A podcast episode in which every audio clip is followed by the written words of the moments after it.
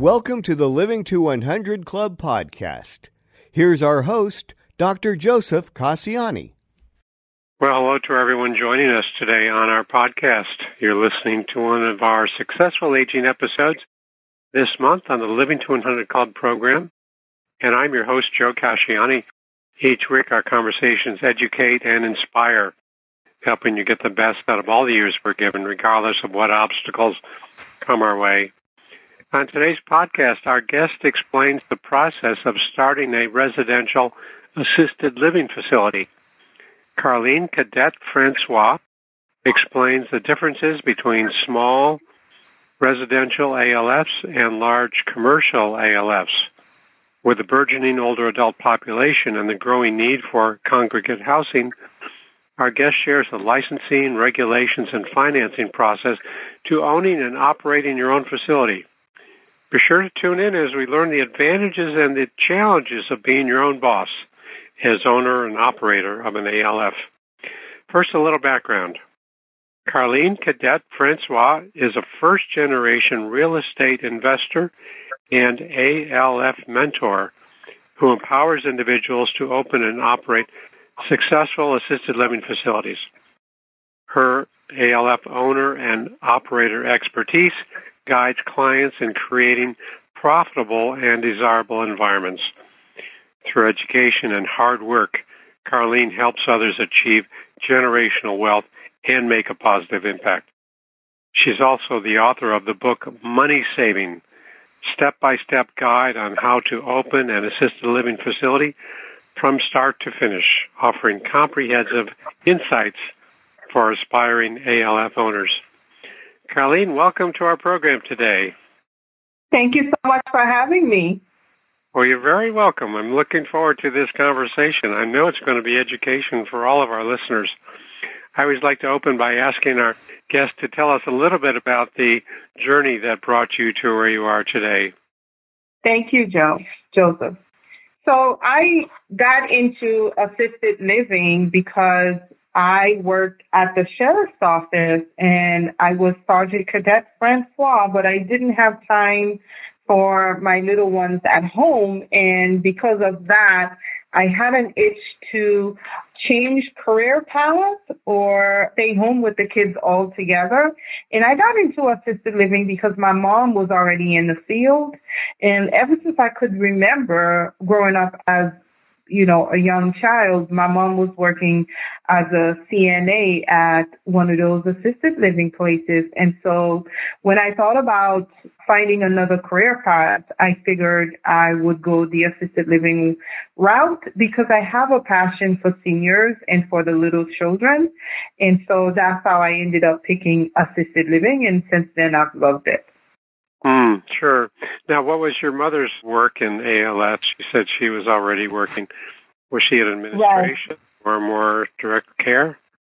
She was working more direct care. She was a certified nursing assistant and she was pretty much taking care of the seniors, providing whatever help that they need, whether it's for activities of daily living, eating, dressing up, and companionship. She was already doing that. Sure. Essential roles. Those are very much needed. Yeah. Mm-hmm. Well, so you made a decision to move in this direction, give you some independence, and allow you to exercise your interest and passion for seniors. What were some of the first steps that you took to making this move? How did you begin? So I began with one of the income producing properties that I have. I'm also a real estate investor, and so I had a single family dwelling that is freestanding, and I ended up converting that single family home into an assisted living. Conversion meaning I requested approval from the zoning department whether or not I was allowed to have an assisted living at that particular location. And then I then follow the instructions of the Agency of Healthcare Administration for the state of Florida. But for anywhere else, it's pretty much the licensing authority that governs assisted living facilities. I followed the instructions. I did a whole bunch of repairs to the home and then installed generators. It was a pretty long process, but I ended up converting the home into assisted living and now we've been providing care for almost two years now. Mhm. Yeah. So you did a lot of the research up front. You checked with zoning regulations and existing laws for your area. Now, for me, when I think of assisted living facility, I generally think of a larger setting with, you know, maybe 50 plus or 100 plus residents. Now, when you and I spoke, you, you educated me, helped me understand that assisted living facilities also refer to smaller you know, s- structures as you have for yourself. So, what's the difference between this kind of residential ALF and a, a larger commercial ALF? Right. So, most people, and you're not alone in this, most people only know about the larger setting types of assisted living, when in reality, there are smaller residential homes, if you pass by, you would not know this is a licensed assisted living and the same government authorities that governs the larger ALF, like people, most people know about, are the same people who give us the license, are the same people who comes in and do the inspections. And we're pretty much the same thing. But the difference is at a larger setting, if, uh, say, for example, your mom is more active and she's focused on pretty much just activities and maybe someone to remind her of when it's time for her medication. She doesn't really need extensive help. She doesn't really need too many hands on. She would fit more for a larger setting. Whereas if she needed more care, she needed more hands on, she is not able to do most of her activities of daily living. She would fit more into a residential assisted living because we are smaller and we are able to provide the more one on one care that because of the size of the larger settings that she would not be able to get. Mhm. Mhm. Okay, so there's more attention, more personal attention, TLC with the residential centers. So, how big can a residential ALF be? Uh, let's say in your state, what's the maximum bed size? So, my state, you can get up to 15 residents into one, but the most common number is six to eight. And that's where most of those single family converted into assisted living homes are able to provide more of that one on one setting because the number of residents are very small compared to the number of staff that there are. And pretty much that is the only big difference when it comes to a smaller setting versus a bigger setting because we pretty much are governed under the same licensing statutes and we do the same thing. The only difference is we're able to provide the more one-on-one care. Let's say, for example, your mom is at a bigger setting. And when she got there, she didn't need so much help, but with age and she declined a little bit and now she needs more help, usually the bigger settings would require the family members to either hire the certified nursing assistant, CNA, and pay them separately from what they're already paying that assisted living to give the additional care. And then usually the family members would decide to go to a smaller setting because it's cheaper for them. They're able to get the level of care that, you know, their loved one needs without having to pay an additional charge or fee to someone else to come in and provide the additional care. Mhm. I see. I see. So when there is some decline, maybe on admission, the person was doing okay, adjusting and managing that level of residence. There's some decline, and then the facility might say, "We need some additional help. Maybe you need to hire some uh, private duty CNA for that extra assistance, or look at transition to a skilled nursing facility. I, I guess that would be another option before going to a smaller residential. But what you're proposing, it makes a lot of sense, is that if you can get into the smaller settings where there's more one-on-one, more attention, that person might be able to manage just as well rather than in the larger or ALF or shifting to a, a SNF. Makes a lot of sense. Yeah. Right. And sometimes too, depending on how much help the person needs, let's say, for example, with a standard license assisted living, even at a smaller setting, certain decline were not allowed to accept residents for, and they would be appropriate for nursing homes. And as you know, nursing home is more expensive because they provide the skilled nursing care and professional care that either larger assisted living or even the smaller assisted living cannot provide. Mhm. Mhm. So you've you've been through uh, now two years at this and learning to comply with all the required uh, legal regulations, zoning laws, and all of that. And I know when we spoke again, you you did have some really strong recommendations for this model for someone who wants to have that kind of ownership uh, operator role to play and mm-hmm. There are a lot of advantages as you said there's a lot of financial gain revenue potential but also there's some real i guess challenges or I won't say uh, disadvantages, but well, maybe there are. What are some of the upsides to to this kind of arrangement for the owner? Yes. So for most owners who wants to open the smaller setting, they usually have either a nursing background or they've been in the field of the ALF providing some level of care.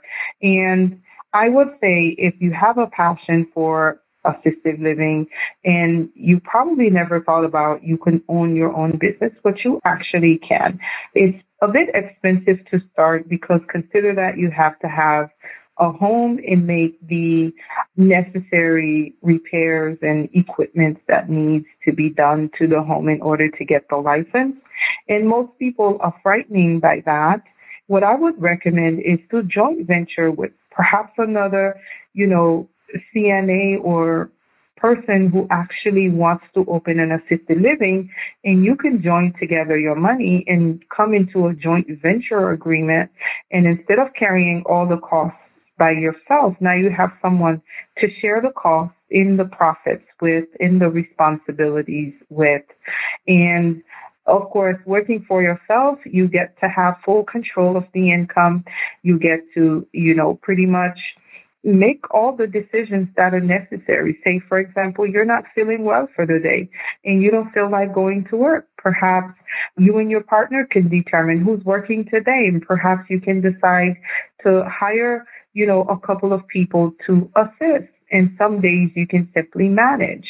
But pretty much it's a win-win if you really look at it. The only thing I would say that is not so desirable is the fact that most people will not know that you're there in the neighborhood and because you're not allowed to have signs unlike the big assisted living because we are residential. The whole point is so that you know, our seniors feel like they are living at home. And so if someone is to pass by down the street, they would not know that you're there.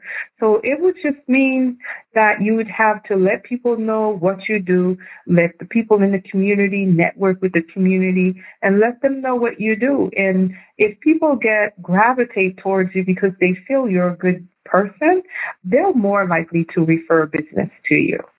Mhm. Mhm. Yeah, so you have to monitor the impact on the community, of course, and but there are these upsides to having your own business and with that dedication, maybe shared financial risk, it can be a very uh, positive position for someone. I'm wondering what types of patients, what types of residents are referred, and what kind of medical problems, cognitive issues, or is there dementia in the picture, uh, family problems? What kind of population do you typically uh, have in your facility? Most our seniors have issues with dementia and Alzheimer's, and of course, other age related issues. Sometimes they may have fall risks and uh, they need a smaller setting. And other times, their family members simply need help because, you know, life happens. And it's very difficult to care for, you know, an aging parent. Things get really difficult because life happens. We still have to work. We still have to take care of our own families. And, you know, when mom and dad need care, sometimes it gets overwhelming for family members to care for them around the clock. And so most of our seniors that comes into assisted living, they need help with eating, they need help with bathing. One of the things that they need a lot of help with is with their medication. Making sure that they take their medication as prescribed plays a major role. But pretty much anyone that doesn't need any expensive skilled nursing would fit into an assisted living. Skilled nursing, let's say, for example, if someone needs to be fed by tubes, they would not, we would not be able to to admit them into an assisted living, regardless of the size. They would be a fit for a nursing home, for example. So if they're able to sustain themselves with help, we're able to admit them into an assisted living. Mm-hmm. Mm-hmm. Oh, great. That's a that's a very good answer. Thanks very much. So, what type of staff? What what types of staff do you have? I assumed if you're dispensing medication, you need some licensed uh, personnel, maybe a, a CNA. But tell us about the staff that you employ. Right.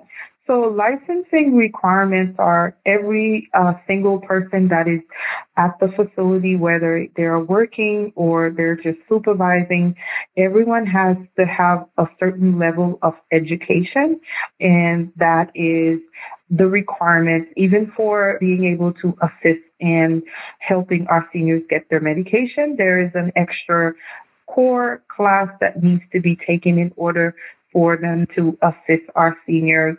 So everyone that is helping our seniors must go through a, back, a level two background check.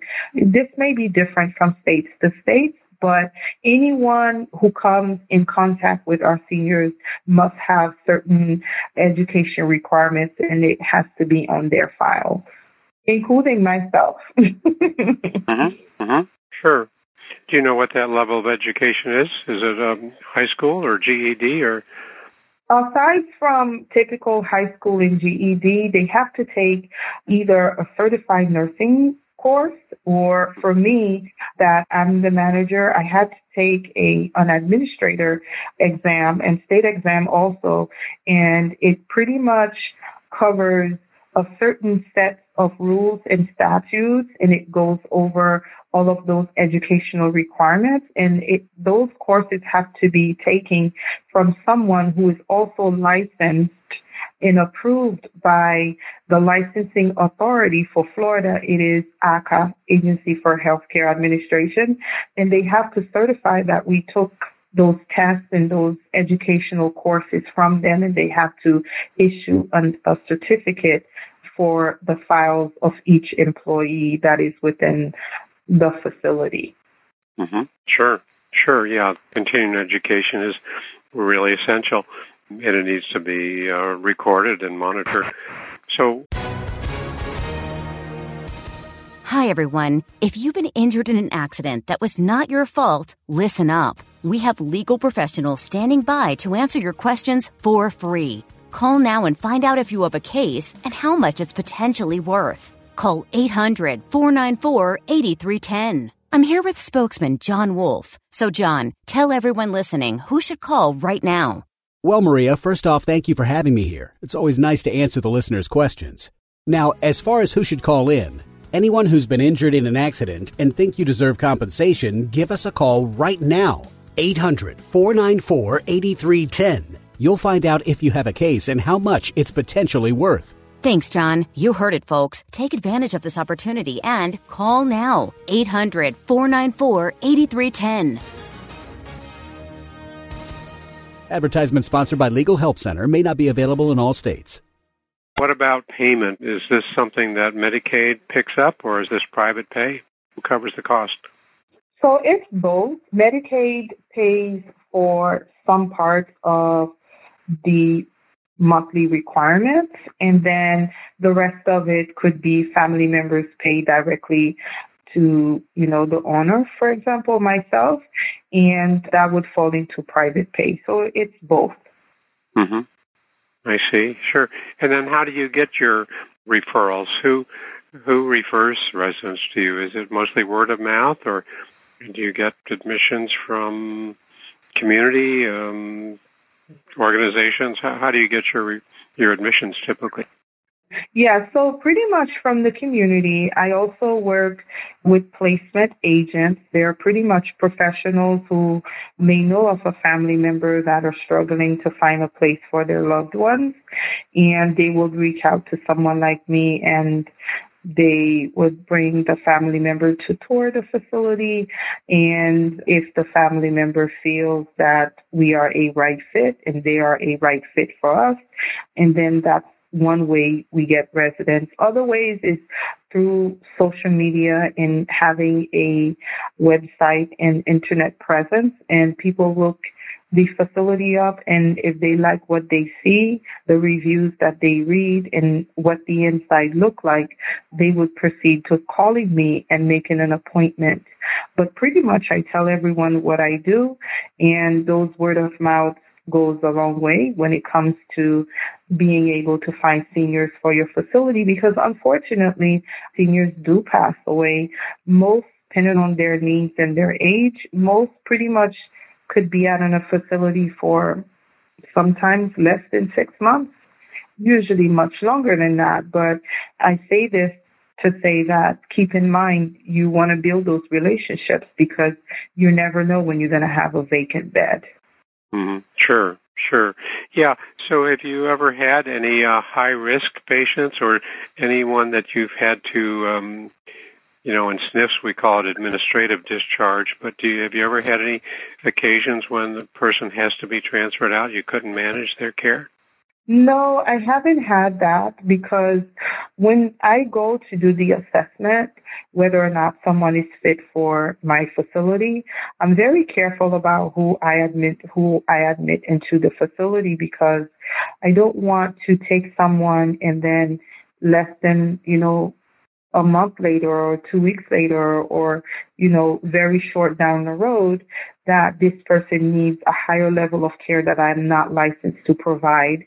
And so when it's very important the for the administrator of the assisted living to be able to assess the patients appropriately and state license and statutes and trainings will help you to determine what to look for and how you should assess your patients. So for me, I've had one that was a fall risk and pretty much we pay attention to her and making her feel safe.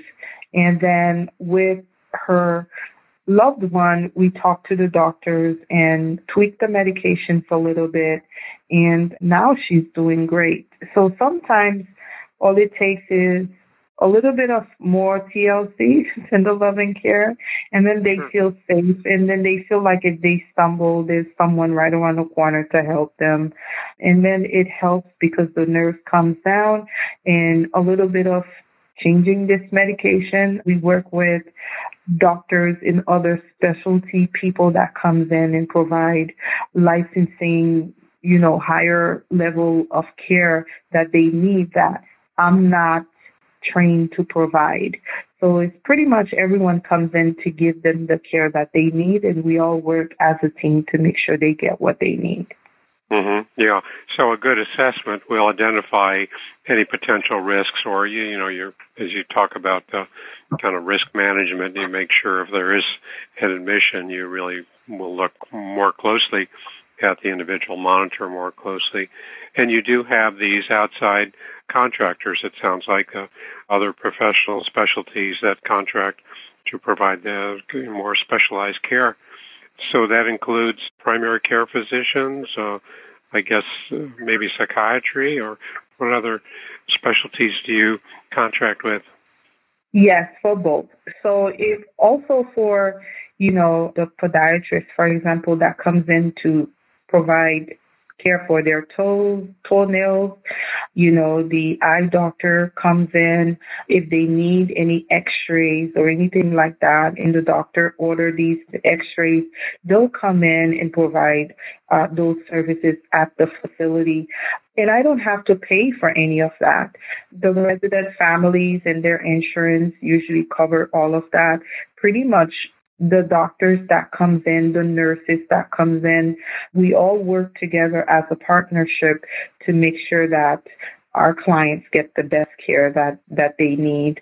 Of course, we work with the family members also. If if there's any other specialty person that they feel needs to come in to assess and to provide a different level of help, we also work with them and they come in and they do that. Mm-hmm. Yeah, it makes good sense because these are medical specialties and these are medically necessary services. So in many cases, Medicare covers, and if not Medicare, then Medicaid would cover it. So you have a full complement of care. I can see that, and with this setting, and uh, whatever the patient's needs are, medical needs are, you can help address that need. That's great.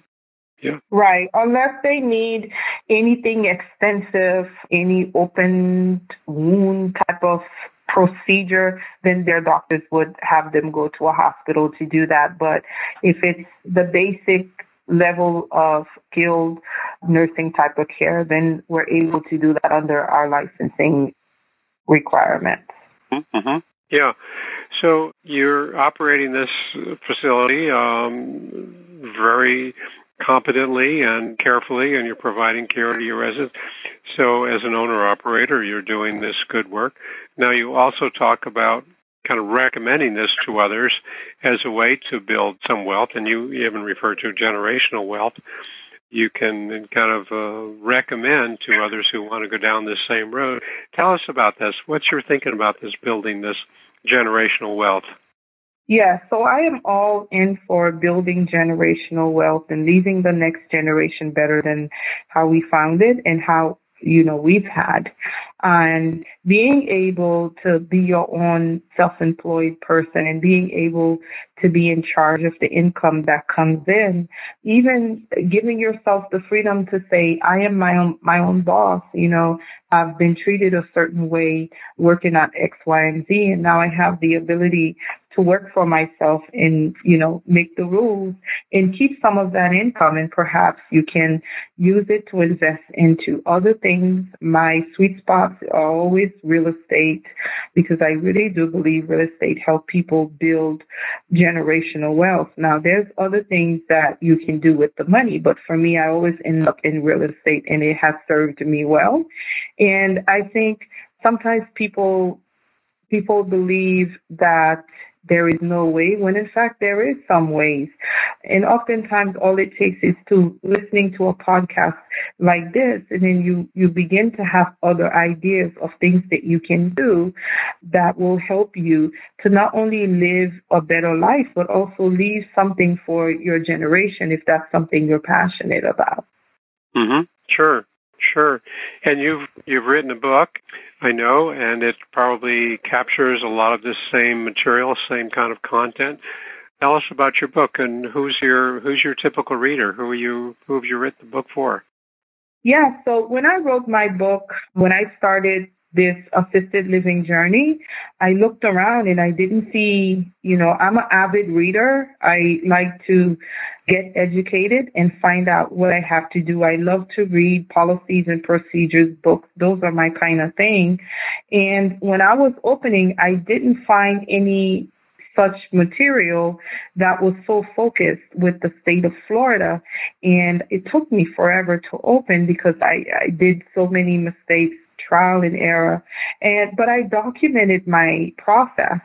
And so I knew once I was opened and was successful at it, I was going to write a book to help other people in avoid some of the pitfalls that I went through. And so I opened this, I wrote this book for people who are trying to open an assisted living, or you may think that you can, but you want to read a little bit more about what's required, about, you know, what are the step by steps. Taking care of seniors is the same from state to state, but it's just the licensing requirements that are a little bit different from state to state. So my book is more focused for the state of Florida. But for someone who wants to know what this opening and assisted living is all about, the book is on Amazon. I recommend getting it. You're going to get value out of it. And it's going to help to open up your mind and help you to think of other ways that you can perhaps, if not an assisted living, maybe something else to help you think of other ideas that you can do to help you make money. For me, it was I had the property already and I converted it into an assisted living for highest and best use. Mm-hmm. Sounds like a book you wish you had before you started the journey, right?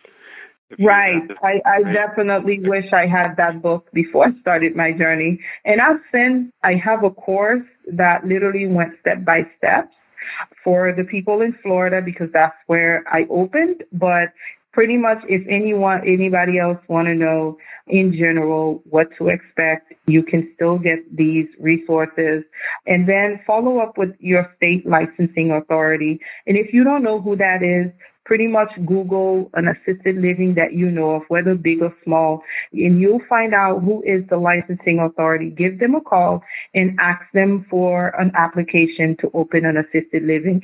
The application will have all of the requirements on there and you can go from there. Mm-hmm. Yeah. Wow. So the book is How to Open an Assisted Living Facility from Start to Finish. It's available on Amazon. And you also mentioned the course that you have that helps people walk through. Is this on your website? Yes, all of that information is on my website. I also have a guide on my website. It's a free guide that have a sample zoning letter. It has some of the things that you will need. I can't cover too much in the guide, otherwise it would be too big. Most people wouldn't want to get it, but it's free on my website, carlinecadetfrancois.com. And I share a lot of good tips on social media all across Carline Cadet Francois. And I have a Facebook group where people come in, they ask questions, and they have direct access to me. And it's Facebook how to open an assisted living from start to finish on Facebook. So if anybody wants to come and ask questions, I'm readily available and I'm not stingy about answering questions. If I can help anyone, I will. Sure. Great. So the website is Carline Cadet Francois. I'm going to spell that for our listeners. C A R L E N E C A D E T Francois, F R A N C O I S dot com. It's actually C A R L I N E. Yes, L I N E, and it's it's Carline Cadet Francois. So it's C A R L I N E C A D E T F R A N C O I S dot com. You can just Google my name too, and you'll find it. Sure. Okay. I should have let you respell it for me. Oh, okay. Oh, you're fine. You did the best that you could. I have a long name. Uh, yeah, no, thanks. And the Facebook group again is how to open assisted living facility, so people can go there and really have some opportunity to interact with you. That's great. That's great. Yeah. Well, this has been a super conversation. As I envisioned, it was going to be very educational. You know, I just want to underscore the fact that, as you mentioned, the specifics to Florida also kind of transfer to most of the other states. They might have different names. For example, as I mentioned to you, in California, we have board and care facilities, large mm-hmm. and small. But all states have settings, this kind of residential setting, I'm sure. So that's an important point that you mentioned that if you look for the licensing board, licensing entity, you'll get all the information you need about your specific state. So that's uh, that's important. You because ALF again, you know, we envision large commercial setting, but they're not. And um, some of them are very small, like yours. And as you said, older adults need very similar types of care and support and enrichment. And no matter what size the setting is, we're we're not so different from one another. So that's um, that's so important. Yeah, I think you're doing a great job. I want to commend you on that, and thanks for being a guest on our on our program today. Thank you so much for having me. I really enjoy talking to you and your listeners. Great, great. Yeah. So we are out of time. Uh, you're very welcome, yeah, Carline. But I just want to remind our listeners to visit my website, livingto100.club, sign up for my email list, and download a free copy of my nine tips to make living longer enjoyable. You also see an option to contact me with your questions and comments. I welcome your feedback. So, Carline, thanks again for being a guest on our show today. And people can go to your website and learn more about your work, CarlineCadetFrancois.com. My pleasure. okay. And thanks to all of our listeners for tuning in. Hope to see you next time.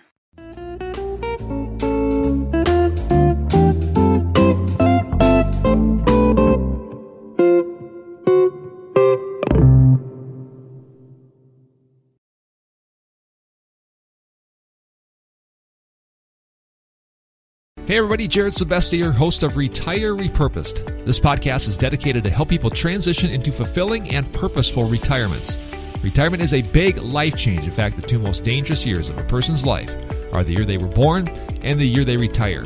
Few people could just flip the switch from working a career 30 or 40 plus years, retiring on Friday without methodical steps to living what we call a repurposed retirement. To listen now, search Retire Repurposed on your favorite podcast platform, Senior Resource, or Life Audio.